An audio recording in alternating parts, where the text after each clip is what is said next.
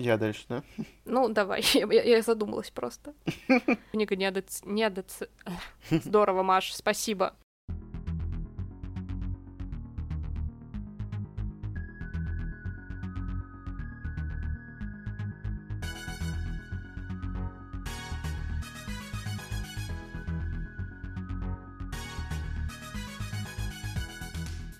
Всем привет! Привет! С вами книжный подкаст Reds and Heads. И мы его ведущие, Игорь и Маша. Сегодняшняя тема, мне кажется, очень интересной, потому что мы будем говорить про книги, которые, по нашему мнению, были по какой-то причине недооценены. Их читал не такой широкий круг читателей, или вообще они, возможно, забылись некоторые, да, в вале просто книжных новинок. И вообще, вот книги, которые мы сейчас назовем, э, в принципе, наверное, никогда бы и не попали бы в классику, да, поскольку я считаю, что классика — это то, что читается постоянно и не забывается со временем, потому что, ну, можно сказать, что у них не такая большая аудитория, и вот мы разберемся, почему, возможно, некоторые книги забываются. Да, хочется добавить, что, скорее всего, здесь не будет какой-то прям интеллектуальной литературы, какой-то современной прозы, потому что, ну, это объективные вещи, которые и так, в принципе, читают далеко далеко не все сейчас, а мы mm-hmm. назовем книги, которые, на наш взгляд, могли бы когда-нибудь все-таки получить популярность, если бы не какой-то фактор, который внезапно перевел их в разряд как раз тех книг, которые просто проходят мимо нас, скажем так, mm-hmm. и действительно не останутся в аналах классики, как того хотелось бы.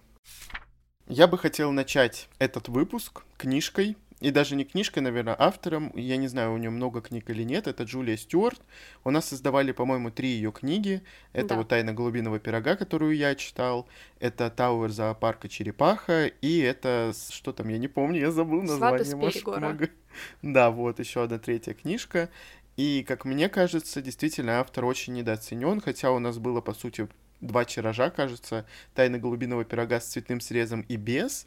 То uh-huh. есть, ну, два тиража это все равно хорошо, они распродались как бы, но мне кажется, вот эти книги не получили широкой огласки, к сожалению, хотя они в потрясающем оформлении, и на самом деле, э, вот Маша, когда мне ее советовала, можно сказать, я ее раньше видел, но просто я узнал то, что она есть у Маши. Маша да. прочитала первее, потом купил я, я ее, я еще попал такой в последний вагон, э, успел ее купить в Читай-городе, последний, по-моему, какой-то там экземпляр. Мне очень понравилась эта история, она такая интересная, смешная, э, все это происходит в викторианской Англии, это все очень атмосферно, это еще какой-то там детектив, но на самом деле там не совсем детектив, то есть не все завязано прям на супер детективной линии. В общем, это очень атмосферное, поднимающее настроение чтение, плюс немножко темноватое, плюс, мне кажется, это такой искусно она придумала причину э, смерти одного из героев. Да. Это очень интересно, и вот я считаю, что эта книга могла бы стать, э, ну, большим бестселлером, если бы на нее обратили внимание, и она бы вот читалась хорошо. Да, несмотря на тематику детектива, это очень задорная книжка, а, которая прямо-таки пестрит вот этим английским юмором характерным, mm-hmm. и в данном случае он был очень уместен и очень необычно так подан, поэтому антураж книги и в целом истории, которые вот в них скрываются, я просто читала. Также Тауэр зоопарка Черепаха, она мне также очень понравилась, и mm-hmm. поэтому я, как и Игорь, могу только сожалеть,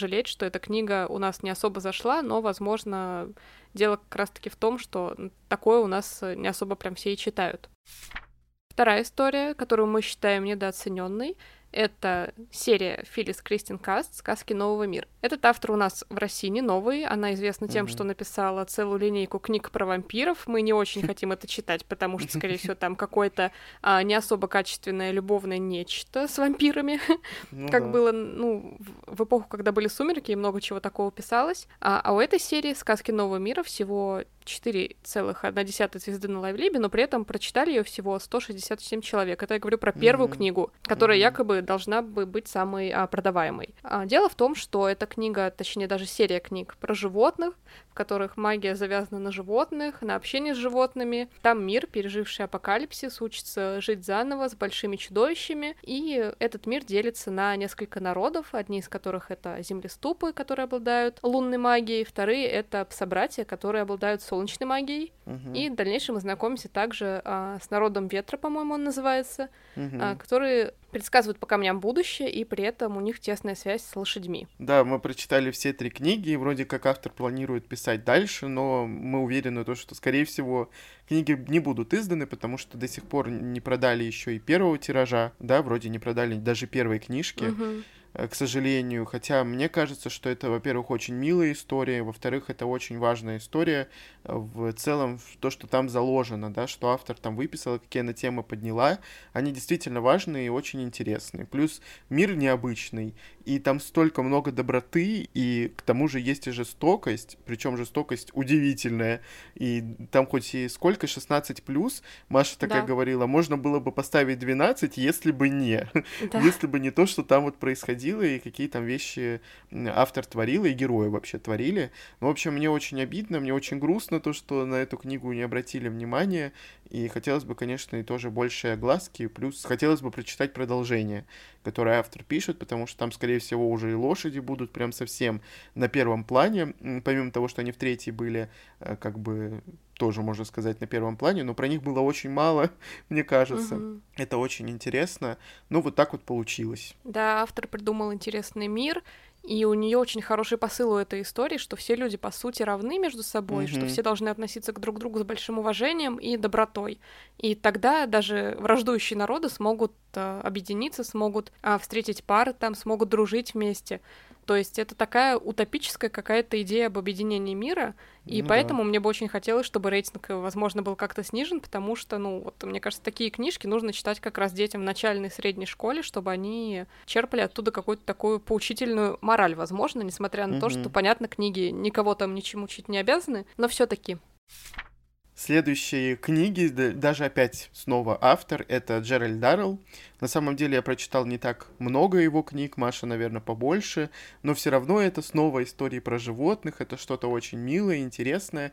Несмотря на то, что его книги это уже классика, в любом да. случае тоже у него нет какой-то большой огласки. Я думаю, что среди детей, возможно, есть, тем более, что, как мы недавно выяснили, его книги для детей адаптировались, потому что в настоящем переводе, который у нас сейчас есть, там много на самом деле жестокости. Но поскольку мы говорили то, что э, пробить э, детскую психику очень сложно, жестокости, зря, мне кажется, они такое убирают. Хотя некоторые моменты реально были жестокие в его книгах. Там просто так невзначай умерла какая-нибудь черепаха, как бы, и мы ее... И, мы о ней потом вообще забудем, а я о ней не забуду. ну, Или группа ежиков. Да, он вообще пишет э, книжки про свою жизнь, про свое детство, как они проводили с семьей на острове Корфу в Греции. Вот, и это очень мило, с одной стороны, и поучительно, и плюс э, очень много юмора, у него очень смешная семья, там реально над каждой страницей можно смеяться, ну и над какой-то тоже плакать даже захочет. При этом тема животных у нас, в принципе, не особо популярна, как мы можем заметить, mm-hmm. потому что вот истории, которые мы перечисляем, они так или иначе как-то связаны с животными, и когда это одна из таких центральных тем, все таки наверное, наша аудитория пока не готова за таким идти, хотя мне вот, например, очень мило про такое читать, особенно mm-hmm. от Джеральда Даррелла, потому что если вы а, когда-нибудь искали его имя или, в принципе, слышали его, это очень такой значимый человек. В принципе, в мире он очень много чего сделал для исследований животных, и mm-hmm. в честь него также назван э, крупный благотворительный фонд, который занимается разными мероприятиями по охране дикой природы, по спасению каких-то видов исчезающих. В общем, это такая очень значимая фигура не только в литературе, и в литературе, как мне кажется, здорово, что он нашел такой вот свой юморной стиль какой-то, автобиографичный стиль, и он очень много рассказывает действительно о разных животных, о разных местах, в которых он был как натуралист. И это, mm-hmm. как мне кажется, тоже нас просвещает, позволяет нам немножко путешествовать, поскольку мы не можем путешествовать э, снаружи, скажем так, э, в реальной жизни мы можем попутешествовать внутри в книжном мире хотя бы с его помощью. Mm-hmm. Хочу, наверное, немножко продолжить тему с животными и поговорю о книге, которую я, по-моему, ни разу не упоминала в нашем подкасте. Я говорю о книге Дарьи Кулагиной «Остров перевертышей». Изначально это должна была быть серия, которая выходила, по-моему, АСТ, но кроме первой книги ничего не вышло. И угу. Дарья Кулагина на самом деле автор уже известный. Она пишет любовные романы для Эксмо, если я не ошибаюсь. Причем романы такие служебные, как правило. Это какая-то интересная карьера у главной героини, при этом Интересная. она встречает... Да, то есть это либо там она модельер, либо она владелец каких-то эко-отелей, либо она там тоже модель какая-то, в общем, что-то такое интересное. И mm-hmm. мужчину она также встречает какого-то интересного. Это итальянский шеф-повар, это какой-то злой босс, это какой-то фермер, который больше заботится не об ее отелях, а живностях, о природе и так далее. Mm-hmm. То есть какие-то такие конфликтные ситуации, которые, в принципе, как мне кажется, написаны по одному шаблону. И тут mm-hmm. внезапно она выпускает историю, которая про школу оборотней, как бы это ни звучало, и про девочку-сироту, которая всю жизнь росла в детском приюте, не знала, кто она, не знала, кто ее родители, а потом оказывается, что она перевертыш, что называется. Она способна научиться превращаться в какое-либо животное, и там mm-hmm. несколько видов этих оборотней, есть те, которые могут превращаться в людей других, э, но только в тех, которые на них похожи или имеют с ними общую кровь, или в животных, э, которые как-то на них тоже похожи, у них есть свои тотемные животные. В общем, это очень интересно. Mm-hmm. И это очень напоминало Гарри Поттера, потому что, ну, вы понимаете, откуда растут ноги, девочка-сирота с необычным шрамом, не знает, кто она, внезапно находит себе дар, внезапно попадает вот в эту школу, и там начинаются всякие у нее приключения, у нее также есть компания друзей. В общем, мне было очень здорово это читать, но, к сожалению, несмотря на то, что автор известная, всего 43-4 человека на Лайвлибе отметили эту книжку как прочитанную, несмотря на то, что оценка очень хорошая у книги, 4,4. И mm-hmm. на сайте Litnet у автора также выложены еще две полные части, которые я никак не могу прочитать, потому что я надеюсь, что они все-таки издадутся. Но, видимо, не судьба, потому потому что что-то как-то не складывается. Возможно, потому что издательство надеялось, что фанаты автора пойдут и купят эту книгу, но так как она пишет любовные романы, аудитория не та, и, возможно, поэтому они не пошли за другой книгой в другой серии, в другом издательстве, в другой обложке. Следующая история, которую мы с Машей тоже вместе читали, это и которую не раз называли здесь в нашем подкасте, это "Корона тьмы" Лауры Кнайдер. Мы все пытаемся пропихнуть эту историю куда-нибудь вперед, чтобы ее э, почитали. Это история про Фейри, собственно. И на самом деле я считаю, что в эпоху такого Янка Далты, в эпоху Фейри, которых сейчас любят и к которым сейчас внимание прямо-таки э, полное, можно было бы ее посильнее пропихнуть издательству, как мне кажется. Хотя некоторые книги, они сами пропихиваются, и их сами читают, и они становятся бестселлерами. Но, в общем, у нее на LifeLib, раз у нас такая уже пошла тема, всего 348 человек прочитали, стоит такая цифра, и мне кажется, это очень мало, опять же, в эпоху Янка Далта. Плюс история реально неплохая, она качественная, еще сделана неплохо, потому что вот эти вот главы, которые там пишутся от разных э, героев, они заканчиваются очень интересно, читаются очень легко, и плюс каждый герой, он личность, и у каждого героя есть какая-то своя история, плюс это неплохая дорожная история, э, которая динамичная, не скучная, и при этом не чувствуется то, что автор специально добавляет каких-то таких сцен, чтобы разбавить вот эту вот скучную дорогу. В общем, мне кажется, у нее огромное количество плюсов и почему-то очень мало внимания. На самом деле серия не на руку играет то, что автор еще дописывает э, последнюю часть, точнее, она уже, по-моему, дописала и сдала в издательство, да, но да, в любом да. случае книга в Германии на родине автора еще не вышла на ее родном немецком языке, а уж когда она выйдет у нас, это вообще будет еще через большее количество времени, и к тому моменту, mm-hmm. естественно, немножко интерес к серии поутихнет. У нас, к сожалению, так, что нужно там э, каждые месяца три, мне кажется, каждые полгода выпускать продолжение, чтобы читатели не забыли про эту книгу, потому что каждую последующую часть покупают все меньше и меньше. Но мне кажется, что поскольку это трилогия, четвертой книги не будет, издательство в любом случае выпустит уже эту последнюю часть, мы ее сможем прочитать, получить. Но в любом mm-hmm. случае, да, хотелось бы, чтобы не только мы могли ее читать, потому что, мне кажется, ее очень много кто покупал, когда она только вышла, когда она была только анонсирована, с такой еще обложки интересной, с глиттером, но не все до нее доходят, возможно, из-за объема, но кто знает. Я хочу назвать сейчас серию книг, за которую мне обидно больше всего, наверное, в книжно-издательском мире. Я говорю о серии Лиги принцев, которую написал Кристофер Хилли. Это моя любимая серия, одна из любимых, несмотря на то, что у нас вышло всего две книги из трех. Третью можно было бы и доиздать так-то, я намекаю, да, явно да. причем. Несмотря на то, что первую часть прочитала, как мне кажется, достаточно много людей, 600 а, человек с лишним, и оценка у нее 4,2, вторую часть прочитала всего 132 человека, человека. При этом это такая немножко детская история, что объясняет, конечно, вот такую не особую популярность, но насколько это смешная история, насколько ее смешно читать во взрослом возрасте, я вам не передам словами. А, потому что это, с одной стороны, ритейлинг, так как главные герои — это принцы из разных сказок, из Золушки, из Красавицы Спящей, из Рапунцель и из Белоснежки, и принцессы mm-hmm. там эти также присутствуют, причем они очень необычно раскрыты. И также там в книге много иллюстраций. В целом мне очень нравится, как она издана, потому что очень удобный, прикольный формат. Такой как раз и для чтения с детьми, для чтения взрослому. А, очень прикольные, смешные рисунки внутри, и само оформление мне также нравится. И я помню, что я очень много смеялась, когда читала эту историю, потому что юмор, он чем-то похож, мне кажется, на юмор Джулии Стюарт. Он какой-то такой, на грани дурацкости и дурашливости, и отдает прямо от этой книги каким-то таким немножко саркастичным Диснеем, что ли. И мне очень обидно, что последнюю часть не издадут никогда уже, угу. а я очень ее хочу прочитать на русском языке. Я не хочу читать ее на английском, хотя мне, видимо, придется, возможно. Но, блин, ну последнюю часть, ну можно же было бы издать. Давайте мы докупим а, все книги, первую и вторую с вами, и чтобы все-таки мне издали третью, пожалуйста. Они будут очень красиво смотреться на ваших полках. Special for you, да, Маша? Да.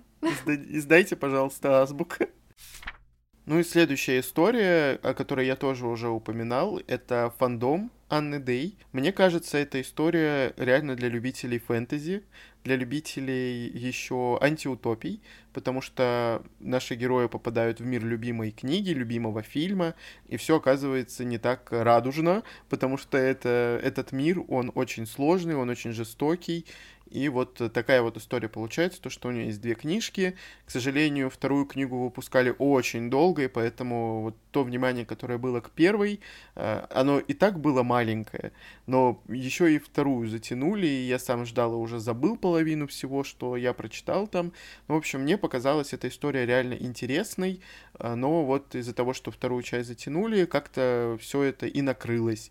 И вот никто ее не хочет покупать, там всего 100, кажется, Э, читателей у этой книги. И несмотря на то, что она местами, конечно, туповато, глуповато, э, где-то нет логики, возможно, но все равно это очень интересная история. Я даже не видел, наверное, аналогов. Я не помню ничего подобного, чтобы герои попадали в свой, свой любимый... Ну, это, это просто называется фандомом, но на самом деле, ну, они попадают в свой мир. Это тоже по фэнтезийному, тоже, конечно же, такое в реале случиться не может. Как бы можно задуматься о том, о чем вот мы желаем, да, и побояться своих желаний, потому что вот такое может произойти. Ну, конечно, оно не может. Я, кстати, хотела прочитать. Да, но я тебе не советую, Маш. Да, но я думаю, что она не для меня писалась. Ну, она интересная сама по себе, но я не скажу, что у нее супер реализация. То есть к ней явно не стоит а, подходить с полной серьезностью, вот только ради того, что это действительно а, классная идея вот попасть э, в тот мир, который э, ты видел на экране, который ты читал, книги, по которому ты ждал, там и так далее. Следующей книгой я хочу назвать «Несбыть» Елены Капитоновой, которую я читала, по-моему, в 2017-2018 году, то есть очень давно, но меня mm-hmm. история это внезапно зацепила, потому что мне она показалась очень необычной, а, в Румынии такой условно-фантазийно-сказочный, а вдали от э, жизни обычных людей живут, оказывается, всякие существа волшебные, много нечисти, и mm-hmm. в какой-то момент они начинают знакомиться. Там есть а, обаятельный вампир Дракула, разумеется, раз это Румыния. а, там есть фея, которая на самом деле не фея, она чувствует, что это противоречит ее природе, на самом деле она является кем-то другим. Там есть mm-hmm. и оборотни, и домовые, и всякие ведьмы тоже там есть. В общем, а, прям такая фольклорная полноценная карта получилась. И я знаю, что эту книгу, в принципе, читать пытались э, многие люди для 2000 неизвестного вообще автора, прям реально неизвестного. 224 человека, мне кажется, это много. Но mm-hmm. у нее невысокие оценки, уж не знаю почему. Мне кажется, потому что обложка и в целом серия, в которой издали книгу, как-то шла не в пользу автора, в том плане, что они ожидали, возможно, чего-то любовного, э, чего-то более легкого. Получилась такая прям, ну, сказка, как мне кажется, с некоторым темным подтекстом, а, mm-hmm. с какими-то конфликтами между этими героями, потому что они все разные сверхъестественные существа и пытаются друг с другом ужиться, и это влечет какие-то конфликты, а мне такое, наоборот, как-то интересно читать. В общем, мне кажется, что книга недооценена. Еще когда выходила книга Ольги Миклашевской, она была раньше Ольга понедельник, по-моему, когда выходила у нее книжка, она еще была понедельник, в общем. Да. Это все зелье у нее выходила книжка, и, по-моему, тогда как раз-таки запустили вот эту серию, там еще такое да, название да, да. «Завиточек». Вот, и я потом увидел эту «Несбыть», быть, и увидел то, что у нее были хорошие оценки, у нее были очень хорошие отзывы, э, вот, и я как-то хотел все купить, купить, купить, и, в общем, закончился тираж, и все, до свидания, Игорь, я ее не купил и не прочитал, и вот Маша сейчас рассказывает, она мне про нее напомнила, и я такой думаю, может, стоит почитать, тем более, что я иногда люблю почитать такие сказки, к ним действительно нужно относиться как к сказкам, вот есть такой тип книг, да, хоть и на лайфлибе стоит э, то, что это любовная фэнтези, ну вот, и, наверное, вот это изгубило ее, так скажем. Потому что, ну, это совсем совсем не любовная фэнтези, как мне кажется, несмотря на то, что там потом зарождаются какие-то линии. А книга Ольги Миклашевской — это чисто любовная фэнтези. А еще одна mm-hmm. книга, выходившая в этой серии, там что-то про некромантов, по-моему, к сожалению, не помню, а тоже идет с таким намеком намеком на любовное фэнтези, то есть э, очень много я знаю в этом сегменте книг, которые связаны с некромантией и так далее, что там авторки выбирают в качестве антуража для своих историй, угу. но это не забыть, она прям отдельная какая-то сказка, которую, мне кажется, в эту серию ставить было не надо, но при этом она из-за этого получила неплохое, как мне кажется, оформление. В общем, да. в данном случае серия действительно не сыграла на руку, и серия в конечном итоге даже закрылась. Следующая история, я не назвал бы, конечно, ее супер недооцененной, но мне кажется, ее слишком сильно критикуют, и поэтому многие ее читать, э, в общем, не торопятся. И не хотят читать, и забили, например, после первой книжки. Это «Магистериум», Кассандра Клэр и Холли Блэк. Это такой у них, видимо, коммерческий проект был вместе. Uh-huh. И, опять же, я уже называл эту книжку, я не знаю, кто там что писал, кому, чему перу вообще это все принадлежит, или вместе они какие-то куски писали, но в целом мне очень понравилась эта история, она правда, не сказать, что супер детская, но детская, и, конечно, это намек на Гарри Поттера, и видно то, что авторы пытались э, как-то выкрутиться и придумать что-то супер интересное, чтобы вроде как отличало, но при этом не отличало от Гарри Поттера, да, там это какая-нибудь академия, э, школа, которая находится, тоже школа магии, которая находится вообще под землей, и то, что едят они вместо обычной еды какой-то мох со вкусом еды, и много-много таких разных вещей, там тоже какие-то драконы есть и так далее, но мне кажется, это такая реально полудетская история для подростков, хотя там поднимаются тоже важные вопросы. Она неплохо написана, это неплохой там сюжет, он э, динамичный, интересный, и явно фантазии у авторов есть, вот, и поэтому как-то ее так критиковать, мне кажется, не стоит, хотя это на вкус и цвет. Мне было в любом случае интересно, я прям читал в захлеб практически, я помню, это было в декабре, и Маша как раз-таки была свидетелем, я прям по книжке в день читал, mm-hmm. и мне прям было очень интересно это реально читать. Я буду закрывать наш небольшой первый список в данной подборке.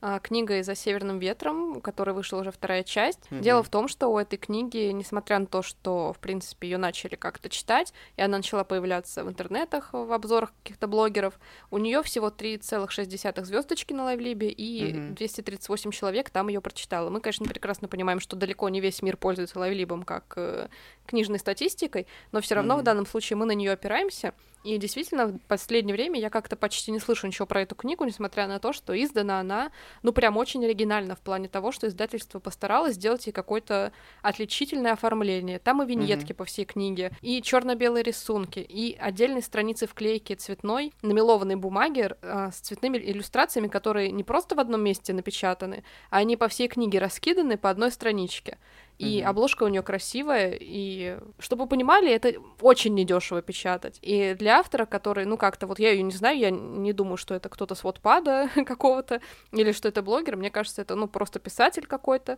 Мне mm-hmm. кажется, очень они заморочились с изданием этой книги, то есть они действительно вложили как будто душу в это дело, и поэтому мне странно не видеть такого массового оклика на ее тему, потому что она реально отличается. Это прям проект, который, мне кажется, нужно пиарить как-то отдельно. Ну, а, да. Это славянская фэнтези, очень стилизованная, настолько, что там даже стилизованный слог. Речь идет про Кощея Бессмертного, про историю того, как появился Кощей Бессмертный. Там есть и другие фольклорные персонажи и архетипы, то есть там есть, например, Василиса, есть Змей Горыныч и так далее. И мне кажется, проблема в том, что из-за вот этой чрезмерной стилизации какой-то автор очень старалась также стилизовать слог, и из-за mm-hmm. этого чтение получилось не прям чтобы динамичным, но мне было очень интересно читать, потому что я очень люблю разномастный фольклор в книгах, мне очень нравится и славянская мифология, я в принципе люблю, когда на какой-то мифологии основана история, так что это не выносит мозг читателю, а просто как-то его просвещает и просто как-то используются ее элементы. И поэтому мне, в принципе, было приятно, и мне была интересна сама история, мне было интересно дочитать до какого-нибудь арта, чтобы посмотреть посмотреть что-то.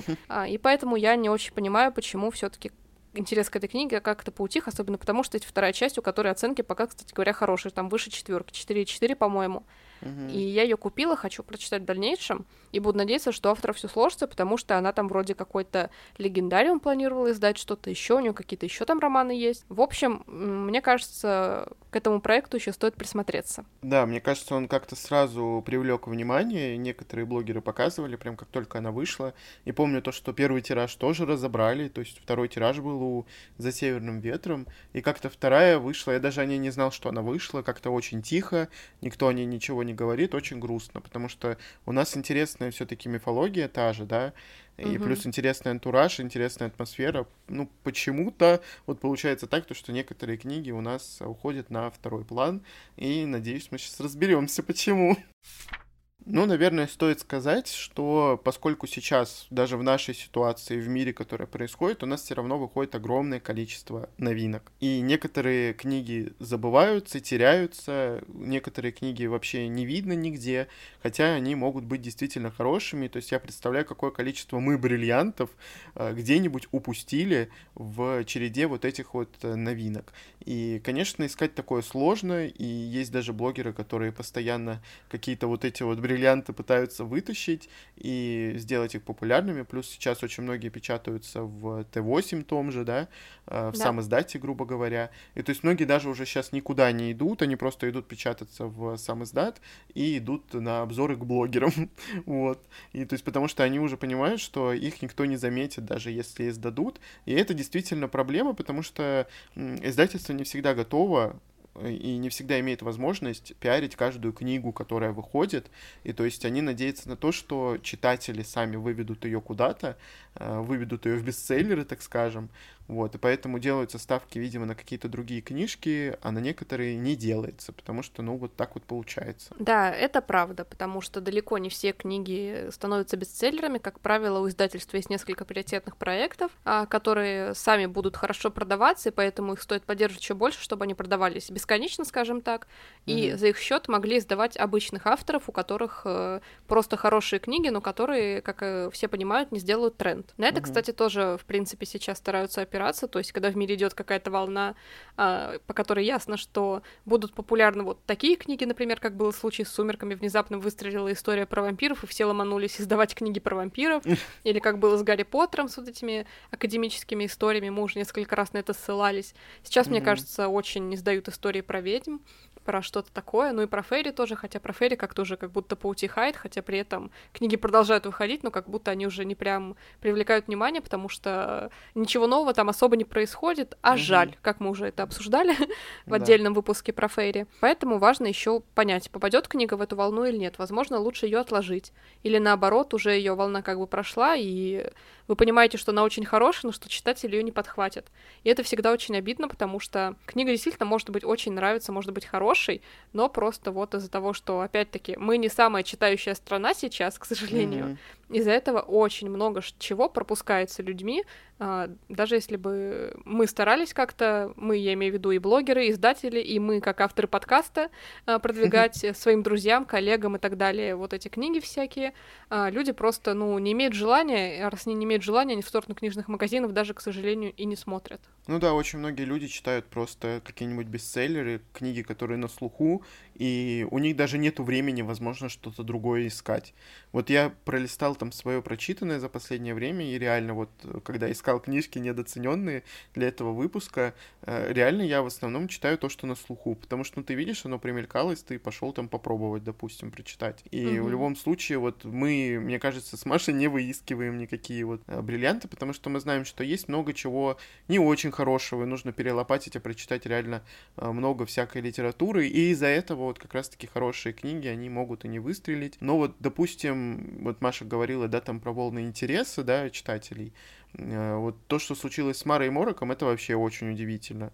И то есть, насколько никто не предполагал, и выпустили еще в момент, когда все закрылось, угу. и вот насколько это удивительная история. Но опять, это, скорее всего, то, что многие ее показывали, многим, ну, видимо, она понравилась там по атмосфере, и она начала разлетаться по интернету, это, по сути, интернет-проект получился, потому что ее распиарили только люди, вот, читающие, выкладывающие там какой-то контент книжный.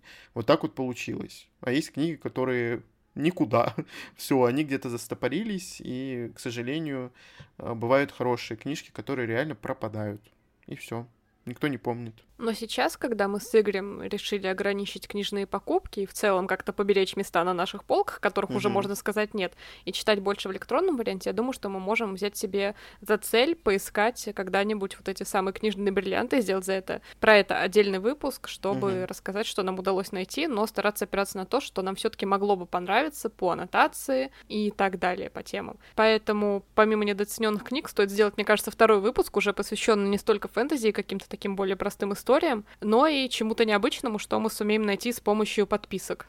если, конечно, решимся на это благородное дело когда-нибудь. Надеемся, что вам было интересно послушать нашу подборку и что какими-то книгами мы смогли вас заинтересовать, потому что они нам действительно нравятся, и мы хотели бы, чтобы как можно больше человек а, начало их читать, например, я уже планирую потом, после того, как мы завершим запись этого выпуска, попинать Игоря, чтобы он однажды прочитал все таки «Остров перевертышей», потому что мне очень интересно, как он это дело воспримет. Там одна Но книжка, люб- Маша, нет продолжения. Ну что ты опять меня тут подбиваешь? Ну, у автора на сайте целых три выложено в бесплатном доступе, понимаешь? Ну давай ты почитаешь дальше и посмотришь. Потом советуй. Как, все как всегда.